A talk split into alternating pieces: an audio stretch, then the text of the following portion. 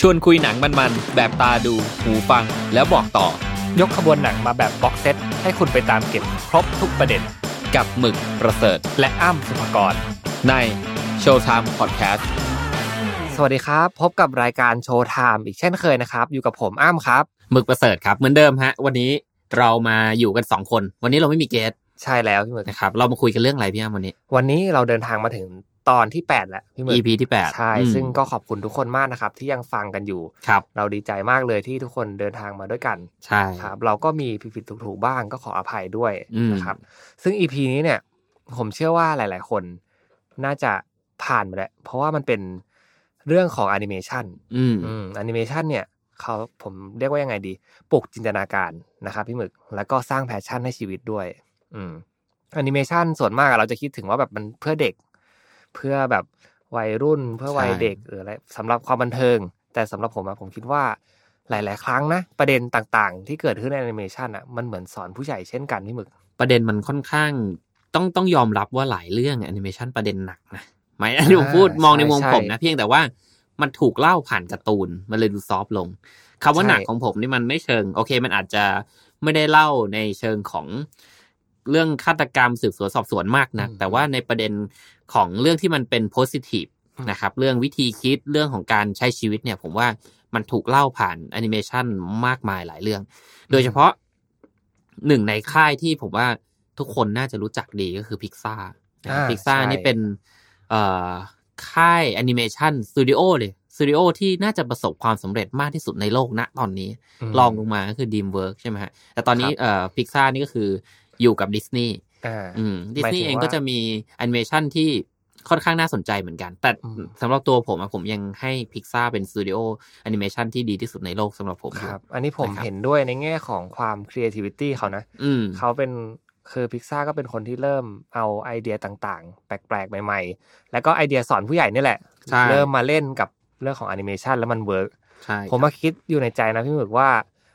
ที่แอนิเมชันมันทำได้อย่างดีอะครับ เรื่องการเซน d มสเซจเนี่ยเพราะว่ามันทำอะไรก็ได้เนาะ ถูกต้อง มันเหมือนแบบบางทีคนมนุษย์จริงอะ มันทำไม่ได้ ทำไม่ได้ บาง ใช่ ซีนบางฉากที่แบบครีเอทขึ้นมา แล้วเราต้องการใส่นัยยะบางอย่างแอนิเมชันมันช่วยได้จริงๆนะ อืม โดย ใช่ ที่ไม่ต้องเล่าผ่านคน ซึ่งอันเนี้ยเป็นจุดแตกต่างที่ทำให้ภาพยนตร์จริงๆอะนะ อืม ทำไม่ได้ในบางครั้ง นั่นคือทำให้ทำให้แอนิเมชันหลายเรื่องเนี่ยมันประสบความสำเร็จมากอ่ะผมเพิ่มอีกนิดนึงก็คือว่าตัวพิกซ่าเนี่ยหลายคนไม่รู้นะครับหนึ่งในผู้ก่อตั้งหรือโคฟ o u เดอร์คือสตีฟจ็อบนะ อ่า อ่านะครับ ก็เป็น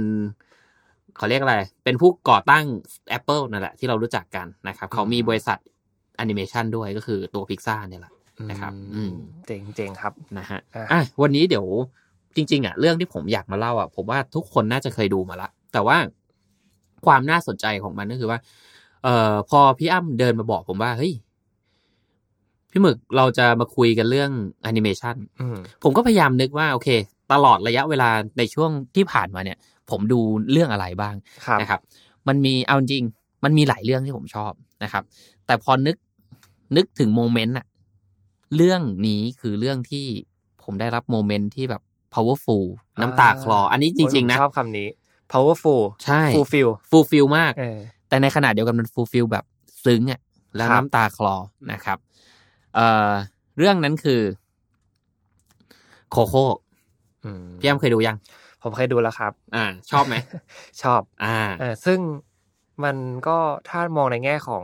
รูปแบบหนังอะผมว่ามันก็ดรามาติกนะ อ่ะโห เออหนักเลย ดราม่าหนักเลยอะ ใช่ใช่ ดราม่าหนักเลยนะครับอ่าก่อนที่จะเล่าเรื่องโคโค่เนี่ย ผมจริง ๆ อ่ะ ผมอยากดูอีกเรื่องหนึ่งมากก็ของพิกซ่าเหมือนกันที่เรื่องชื่อเรื่องว่าโซ นะครับ อืม แค่เปิดมาเนี่ย ผมก็ชอบละผมชอบอะไรที่มันเป็นอ่าเจ้าบทเจ้ากรอนนิดๆถึงแม้ว่าผม ครับ จะดูเป็นคนที่ค่อนข้างที่จะ เอ่อเสื้อดำกางเกงยีนดูแบบร็อกๆนิดนึง หลอกนะ แต่ค่อนข้างจะเจ้าบทเจ้ากร ในอีกมุมหนึ่ง ถูกใช่ไหม ต้อง ครับม เอ่อเรื่องโซเนี่ยผมพอดีอันนี้ผมเล่าตัวอย่างนิดนึงแล้วกัน ได้ ว่า ได้ พอดีผมดูตัวอย่าง อยากรู้เลย ผมชอบมากก็คือ มันเป็นหนังของนักดนตรีคนหนึ่งที่เกิดอุบัติเหตุ แล้วก็ไปอยู่ในโลกของวิญญาณ คล้ายๆโคโค่เลยนะครับ แล้วก็พาพยายามพาตัวเองเนี่ย กลับไปที่ร่างของตัวเอง โดยที่ร่างที่เขาเห็นอะยังไม่ตายยังนอนสลบอยู่ อืม นะครับ เรื่องราวมันน่าสนใจมากแค่เปิดประโยคมานี่ผมก็ชอบแล้วแบบ มันเป็นประโยคคำถามง่าย ๆ ว่า คุณได้ใช้ชีวิตอย่างที่คุณต้องการหรือยัง คุณใช้ชีวิตส่วนใหญ่ไปกับการทำอะไร คุณอยากให้โลกอะจดจำคุณในแบบไหน ม เป็นอะไรที่แบบเป็นวิธีคิดที่ดูตลกนะ แต่ ครั ผ บ มใช้มันมามาตลอด อืม อืมนะครับอ่ะเข้าเรื่องดีกว่า ได้ เดี๋ยวผมจะเล่าให้ฟังคร่าวๆนะครับว่าเอ๊ะความน่าสนใจของหนังเรื่องโคโค่เนี่ยมันเป็นยังไงบ้าง ครับ เอางี้ ผม ก่อนหนังเรื่องโคโค่เนี่ยออกฉายนะครับ ครั้งแรกจริงๆก็ครั้งเดียวนะครับ เพราะมันคงไม่เอามาฉายซ้ำยกเว้นช่วงโควิดมีบางเรื่องมาฉายซ้ ำ ในปี 2017 นะครับ คะแนนที่ได้จาก IMBD นะครับ หรือ Movie เอ่อ Internet Movie Database เนี่ยนะครับอยู่ที่ 8.4 นะครับมะเขือเน่าหรือ Rotten Tomatoes เนี่ยให้อยู่ที่ 97เปอร์เซ็นต์ โโห อีก3เปอร์เซ็นต์คือ 100 อันนี้คือฝั่งของนักวิจารณ์ เยอะมาก Rotten Tomatoes เนี่ยหรือเว็บไซต์มะเขือเน่านะครับ ให้คะแนนอยู่ที่ 97เปอร์เซ็นคืออีก3เปอร์เซ็นหนึ่งร้อยอันนี้คือฝั่งของนักวิจารณ์ โอ้ นะ โหนี่คือแอนิเมชันที่คะแนนเยอะสุดแล้วปะ ผมไม่มั่นใจว่าเยอะสุดไหมแต่มันเหลืออีกแค่สามเปอร์เซ็นเอง ใช่ แล้วคุณจะได้หนึ่งร้อยตอนแรกกับผมก็แบบตอนที่เปิดตัวคะแนนมาผมก็ลังเลว่าเฮ้ยหนังที่แม่งคะแนนเยอะอย่างเงี้ย มันจะแบบมันเข้าถึงหรือเปล่า เพราะมีนะ มีบางเรื่องที่แบบคะแนนเยอะมาก นักวิจารณ์ชมมากฉายที่นั่นที่นี่ ครับ แต่พอเราไปดูแล้วมันเข้าไม่ถึง อ่า กลับกันเลยพอผมเห็นคะแนนปุ๊บผมอยากรู้มาก รีบตีตั๋วเข้าไปดูนะครับ หนังเรื่องเนี้ย พอได้เข้าไปดูปุ๊บ เป็นไปตามคาดคือ ม ดีดีเหมือนที่พิกซ่าเคยทำมาทุกครั้ง อืมอืมอืม จริงๆเอ่อคนที่กำกับเองอ่ะ มันก็ต้องบอกว่า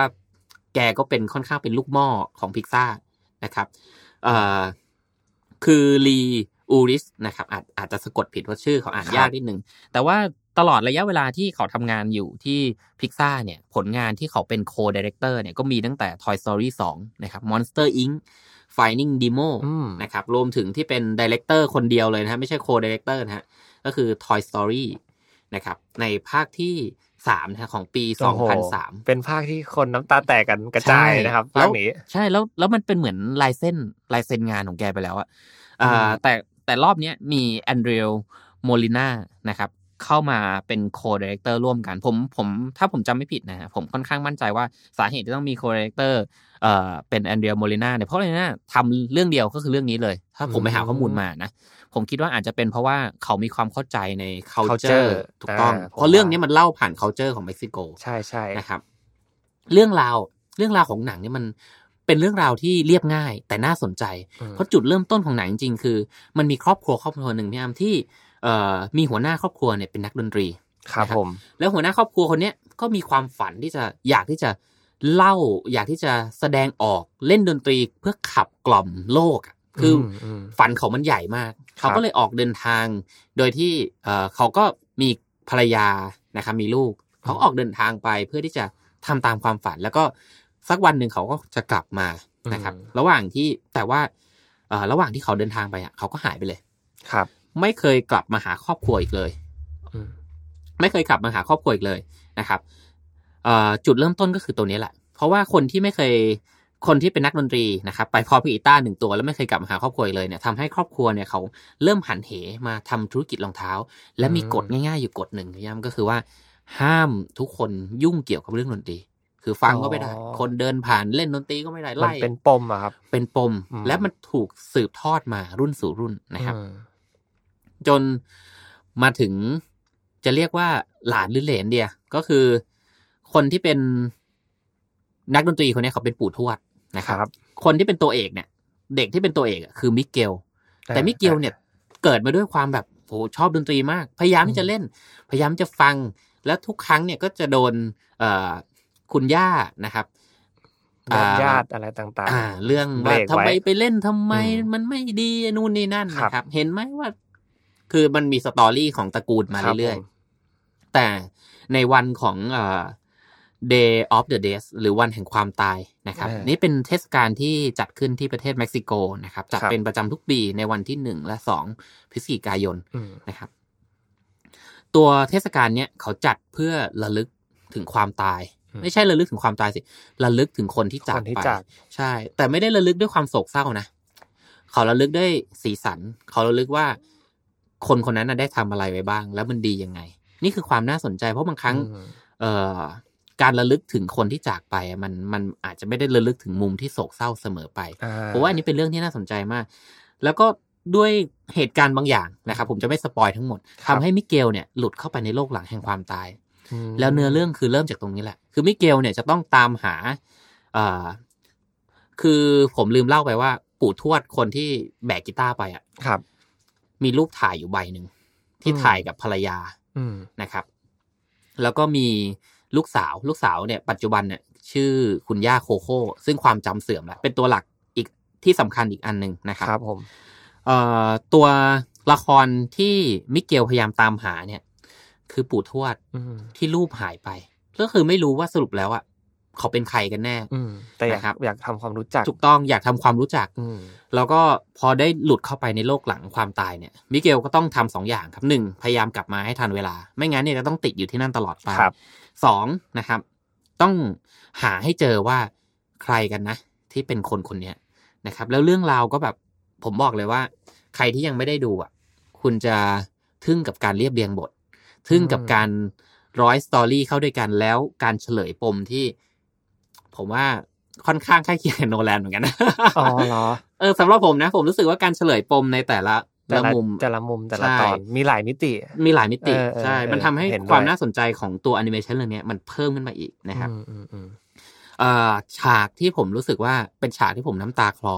ครับ นะครับพูดได้เลยนี่กล้าพูดเลยว่า นี่ น้ำตาคลอจริง นะครับ น้ำตาลูกผู้ชาย ๆ น้ำตาลูกผู้ชาย เลย ก็คือฉากที่มิเกลเนี่ยนะครับร้องเพลง Remember Me นะครับ อ๋อ เพื่อ จำได้ ทบทวนความทรงจำให้กับคุณย่า ครับ คุณย่าโคโค่นะที่เป็นชื่อของเรื่องเนี่ย อืม แล้วก็ทุกคนในครอบครัวก็มาเห็น แล้วนั่นคือจุดที่โคโค่เปิดเผย อืม ความจริงของครอบครัวบางอย่างนะครับ ซึ่งผมไม่บอกว่ามันคืออะไร แต่ว่ามันเป็นความจริงที่เปลี่ยนแปลงครอบครัวนั้นไปตลอดกาล อืม นะครับ ผมว่าคีย์เทคเอาไว้เรื่องหนึ่งที่น่าสนใจนอกจากมุมของครอบครัว การพยายามทำตามความฝัน ความรักความผูกพันเนี่ย ผมว่าผมชอบประเด็นเรื่องของความตายนะเออ อันนี้ผมพูดถึงแอนิเมชันแต่ว่า ผมมานั่งคิดว่า เอ๊ะถ้าผมจะพูดถึงแอนิเมชันเนี่ย หนังเรื่องนี้มันพูดถึงแอนิเมชันที่พูดถึงความตาย อืม เพราะฉะนั้นเนี่ยผมพยายามนั่งคิดว่าจริง ๆ แล้วเนี่ยคีย์เทคเวที่ผมอยากจะบอกก็คือว่าบางครั้งเนี่ย คนเราอ่ะไม่ได้หายไปเพราะจากกันนะไม่ได้หายไปเพราะตายจากกันนะครับ แต่หายไปเพราะถูกลืมต่างหาก อืม อืม ใช่ใช่ เพราะหนังเรื่องนี้จะเล่นกับความทรงจำ เออ ถ้าลืมคนที่อยู่ในโลกอีกหนึ่งจะหายไป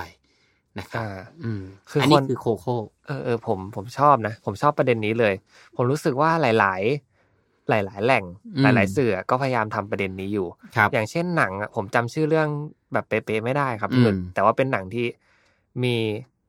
Ghost Story หรือเปล่า สักอย่างหนึ่ง อ่า ที่แบบว่ามีเป็นคู่รักแล้วคู่คนหนึ่งตาย อืม แต่ว่าเขายังอยู่ อืม แล้วก็คอยเดินไปอยู่ เดินแบบอยู่ในบ้านทำนู่นทำนี่แต่ว่าเขา ใช่ ค่อยๆ ถูกลืม ใช่ ของต่างๆ ก็จะถูกลืมไป ถูก อะไรเงี้ยครับ คล้ายๆ MV ภาพจำ ของพี่ป๊อปปองกูลนะ อ่า อ่า คล้ายๆ อะไรอย่างนั้น เออ นั่นแหละนะครับ ก็คือผมว่าคนเราอะไม่ได้ไม่ได้หายไปหรือ หรือจากไป เพราะว่าตายจากกันนะครับ อืม แต่เขาหายไปเพราะถูกลืมต่างหาก อื อื ม มนะครับ นี่เป็นคีย์เทคเวที่ผมได้จากแอนิเมชันเรื่องนี้ อืม อืม คือมันมีหนังมันมีหนังเรื่องหนึ่งผมนึกออกอีกแล้ว พอเป็นประเด็นเนี้ยผมก็มีความอินเหมือนกัน อืม นะครับ เอ่อชื่อที่ที่พี่เบิร์ดร้องเพลงให้อ่ะครับ ผมจำชื่อ โอ้ เรื่องไม่ได้ จะได้ไม่ลืมกันเหรอ เอ่อที่ หลายอย่าง พิธีกรพี่ดูสัญญาคุณากรเล่นปะไม่ใช่ ไม่ได้ แต่ว่าแต่ว่ามีประโยคนึง เออ จากหนังเรื่องนี้อะครับ เขาบอกว่า เออไม่มีไม่ลืมหรอก อื มีแต่ลืมช้ากับลืมเร็ว ถูกต้อง ใช่ไหม อืม นั่นแหละ ผมว่าเอ่อประเด็นเรื่องของความทรงจำกับความตายเนี่ยมัน จริง ๆ อ่ะ เอ่อคือผมคนคนที่เป็นนักวิทยาศาสตร์ที่เขานั่งรถเข็น เขาชื่ออะไร ซี นะ เฟนฮอว์กิงป่ะครับ ซีเวนฮอว์กิง อืม คือเขาบอกว่า โอเค อันนี้เป็นอาจจะเป็นเรื่องความเชื่อสักนิดหนึ่งก็คือว่าเขาเองอะเขาไม่ได้เชื่อในโลกหลังความตาย ครับ เขาเชื่อว่ามนุษย์เราเป็นคอมพิวเตอร์ชีวภาพอย่างหนึ่ง ที่เรามีฮาร์ดดิสก์มีเมมโมรีในรูปแบบของชีวภาพ อืม และเมื่อเราจากไปอะเราก็จะถูกลบ เราก็จะถูกลืม อืม นะครับ มันจะไม่มีโลกหลังความตายอะไรแบบนั้นนะครับ อืม ผมก็เลยมองว่าเออผมก็เห็นด้วยนะจริงๆแล้วว่าจริง ๆ มันก็คือการลืมนั่นแหละถ้าคุณลืม เออเออ เขาก็จะหายไปจากชีวิตคุณ ครับ นะครับ อืม อืมเพราะฉะนั้นใครที่กำลังอกหักอยู่นะครับ ก็รีบๆลืม ครับ จบ โอเค สวยครับ ครับ โอเค อ่ะ อ่ะเรื่องของพี่หมึกวันนี้ก็มาแบบ เป็นเรื่องปัง อืม ๆจากฝั่งตะวันตกนะ ใช่ ใช่ แต่ว่าของผมเนี่ย ผมจะพาทุกคนนะกลับมาที่ฝั่งตะวันออก ใกล้บ้านเรา ก็คือเป็นแอนิเมชันจากประเทศญี่ปุ่นครับ โอ้โห หรือว่าเราก็เรียกว่าอนิเมะเนาะ anime ใช่ใช่ซึ่งแอนิเมชันของค่ายนี้เนี่ย ผมต้องออกตัวก่อนว่าผมมาเป็นแฟนของค่ายนี้ แล้วก็ ผมว่าผมคุณนึกออกเลย นึ ไม่ กออก ใช่ไม่ใช่ค่ายเดียวแน่นอน ก็คือ ไม่ต้องบอกชื่อเรื่องก็รู้ว่าไอ้ยไม่ต้องบอกชื่อค่ายก็รู้ว่าค่ายไหน ใช่ มันก็คือดังที่สุดแล้วล่ะครับ ใช่ นั่นก็คือสตูดิโอจิบิ อืม นะครับสตูดิโอจิบิเนี่ยมีมานานแล้วแหละ แต่ว่าเรื่องของเขาก็จะไล่มาครับตั้งแต่ปีแบบ 90 กลาง อืม ๆ มาจนถึงปัจจุบัน ซึ่งปัจจุบันเนี่ยก็ไม่ค่อยได้ไม่ได้ค่อยได้ทำอะไรแล้ว จะมี อืม แบบพ่วงกับก็คือคุณมิยาสกิเนี่ยก็ไปโปรดิวซ์นู่นนี่นั่นบ้างนิดๆหน่อยๆนะครับ แต่ว่าผมได้ข่าวมาล่าสุด ครับ พี่หมึกก็คือ เขาบอกว่าเขาจะเปิดตัวตีมปาร์คด้วยนะ อ๋อเหรอ ใช่ เฮ้ยผม ใช่ แอบเห็นในพูโต ใช่ใช่ เขี ผ ยน มเอา ข่าว ข่าว นี้ ไปลงใช่ครับ ก็คือภายในปี 2022 ครับ เขาจะมีทีมปาร์คจีบีเขาบอกว่า ต้งต้องหาทางไปสัก ใช่ ครั้งหนึ่ง ใช่ใช่ อืม เขาบอกใหญ่มากใหญ่ใหญ่ที่สุดในเอเชีย ใหญ่เป็นสี่เท่าของดิสนีย์ดิสนีย์เวิอืมลด์อะไรเงี้ยครับอืมก็ผมก็คิดว่าถ้ามีโอกาสผมก็อยากลองไปดูนะครับ ซึ่งโซนหนึ่งในไอทีมปาร์คตรงนั้นเนี่ย ก็จะมีอยู่ในเรื่องของที่ผมจะพูดถึงด้วย เกินนาน นั่นคือเรื่อง นั่นคือเรื่อง My Neighbor Totoro ครับ โอ้ อืมหนังในปี 1988 เป็นเขาเรียกว่าอะไรแอนิเมชันเรียบง่ายแต่ทรงพลังนะครับแอนิเมชันที่ทุกคนนะจดจำได้จากตัวที่เป็นเขาเรียกว่าเป็นทูตนะ ตัวกลมๆ กลมๆน่ารัก อ้ว น่ารัก ๆน่ารัก ใช่ครับ ที่เป็นตุ๊กตาแบบแทบจะทุกบ้านนะครับ ก็เออแต่ว่าตัวนี้เนี่ยก็เป็นเหมือนภาพจำของ s ู u d i o จิบิหลังๆเขาก็ถ้าใครเคยดูตัวแอนิเมชันเขาอะมันจะเป็นปกฟ้าฟ้า อืม ๆแล้วก็จะมีตัวตัวโตโร่นั่นแหละ ครับ ที่เป็นสัญลักษณ์ของเขานะครับ หนังเรื่องนี้ครับ มีแบ็กกราวเอ่อผมเล่าเรื่องย่อก่อน ก่อนที่จะไปถึงเรื่องย่อเนี่ย ผู้กำกับมิยาสกิเนี่ยเขาดึงมาจากเรื่องจริงครับพี่หมึก อืม เอ่อเพราะว่าเรื่องที่เขากำลังเล่าเนี่ย มันเป็นเรื่องชีวิตของเขาในแต่ในวัยเด็กนะครับ โอ้โหอันนี้ผมเพิ่งรู้นะ ว่า อืม โตโตโร่เนี่ยถูกเล่าอิงจากเรื่องจริง เพราะว่า ใช่ เอาจริง ๆ ส่วนใหญ่อะสาเหตุที่มันเป็นแอนิเมชันอะ อืม จุดประสงค์ก็คือต้องการหลีกหนี หรือใช้เทคนิควิชวลบางอย่างในการเล่าเรื่องที่มันไม่สามารถเล่าผ่านความจริงได้ อ่า ก็คือไม่สามารถใช้ถ่ายทำได้ อืม แต่อันนี้ อืม อิงจากเรื่องจริง อืมน่าสนใจมาก ช่คือเขาบอกว่าในตอนที่เขาเจอกับเหตุการณ์พวกนี้ครับ ครับ ถึงแม้ว่าตัวละครจะเป็นผู้หญิงเนาะในเรื่องอะ่ะ แต่ว่าตัวเขาเองอะ่ะ พยายามเอาเปรียบเปรยกับชีวิตเขาในวัยเด็กที่แม่เขาก็ป่วย อืม เหมือนในในละในการ์ตูนนะครับ แล้วก็เป็นยุคหลังสงครามโลก ซึ่งซึ่งในยุคนั้นเนี่ยก็จะมีความมีทั้งโรคระบาดเนาะแล้วก็มีการฟื้นฟู มีความแบบชาตินิยมเกิดขึ้นในในประเทศ แล้วก็ผู้คนก็หลีกหนีกันไปอยู่ต่างจังหวัดซะเยอะนะครับ ซึ่งเรื่องนี้เนี่ยมันจะสะท้อนถึงว่าเมื่อเราแบบออกไปรบออกไปอะไรกันเสร็จเรียบร้อยแล้วเนี่ย สุดท้ายเราต้องกลับมาดูแลธรรมชาติ เพราะว่าเราทำทำลายธรรมชาติไปเยอะมากนะครับ อันนี้ก็เป็นอีกประเด็นที่ซุกซ่อนอยู่ใน My คือ Neighbor คือ Totoro คือหนังในปี 2531 นะนะ ใช่ครับ พูดถึงเรื่องประเด็นธรรมชาติ ใช่ครับใช่ อืม คืออย่างในในเรื่องเนะครับ มันจะเป็นพี่น้องนะครับ ก็คือ ตัวคนพี่อ่ะชื่อซาสึกิอ่าแล้วก็ตัวคนคนน้องเนี่ยชื่อเมย์นะครับ ซึ่งสองพี่น้องคนนี้เนี่ยต้องไปอยู่ที่ต่างจังหวัดเพื่อดูแลแม่ที่กำลังป่วย ส่วนพ่อเนี่ย อืม ต้องเข้าไปทำงานนะครับ แล้วก็ไปอยู่ในบ้านเก่าๆเลย บ้านแบบบ้านต่างจังหวัดอ่ะท่านนึกภาพออก แล้วเขาอ่ะก็ไปพบเจอกับเหมือนทูตลี้ลับ อืม นะครับ อันนี้คือเรื่องย่อๆนะ ก็คือโตโตโร่นั่นแหละ ที่อยู่ในป่า เหมือนน้องเขาว่าหลงเข้าไปในป่า ก็คือตัวอ้วนๆน่ารักเนี่ยเป็นทูตที่อยู่ประจำป่า ใช่ เนี่ย ใช่เป็นเหมือน หรือว่าอยู่ทุกที่ ปปักรักษาใน ป่า ป่า อ๋อ ใช่ครับ ใช่ ไม่มีใครเห็นเลย มีแค่เด็กสองคนนะ ที่เห็น อืม โตโตโร่ แล้วก็จะมา มาทุกครั้งที่น้องออกไปเล่นซน อืม นะครับ อืม ในมุมหนึ่งเขาบอกว่ามันอาจจะเป็นจินตนาการของเด็ก อ่า เออที่แบบออกไปแบบเล่นกับเขาจนแบบคิดว่ามีเพื่อนอยู่ มีอะไรอย่างเงี้ยครับ อืม โตโตโร่ได้พาเด็กทั้งสองคนเนี่ยประจนภัย ไปในดินดินแดนที่เป็นป่าที่อยู่หลังบ้านนะครับ ซึ่งเป็นธรรมชาติที่สวยงามมาก และก็เป็นมุมที่ไม่เคยพบเห็น แต่ว่าในอีกมุมหนึงเนี่ย ถ้าเราถอดเรื่องจิตวิญญาณทูตป่าออกไปเนี่ย เราจะพบว่าเรื่องมันเศร้ามากนะพี่หมึก อื เรื่องมันคือแม่ป่วยอยู่อะแล้วเด็กสองคนต้องช่วยกันดูแลตัวเอง อืม เด็กคนที่เป็นพี่อะครับ ที่ชื่อซัตสึกิเนี่ย ต้องเป็นคนที่แข็งแข็งแรงมาก แข็งแกร่งมากทำหน้าที่แทนพ่อที่จะดูแลน้อง น้องจะเล่นอะไร ก็ต้อง อืม ตามไปเล่นด้วยใช่ไหมเอ ใน อ ขณะเดียวกันก็ต้องดูแลแม่ด้วย ใช่ครับใช่ เหมือน ดราม่าเหมือนกันนะ ดราม่ามาก อืม แล้วก็ในมุมหนึ่งเนี่ยเขาบอกว่าซาสึกิเนี่ยก็เป็นคนที่รักน้องมาก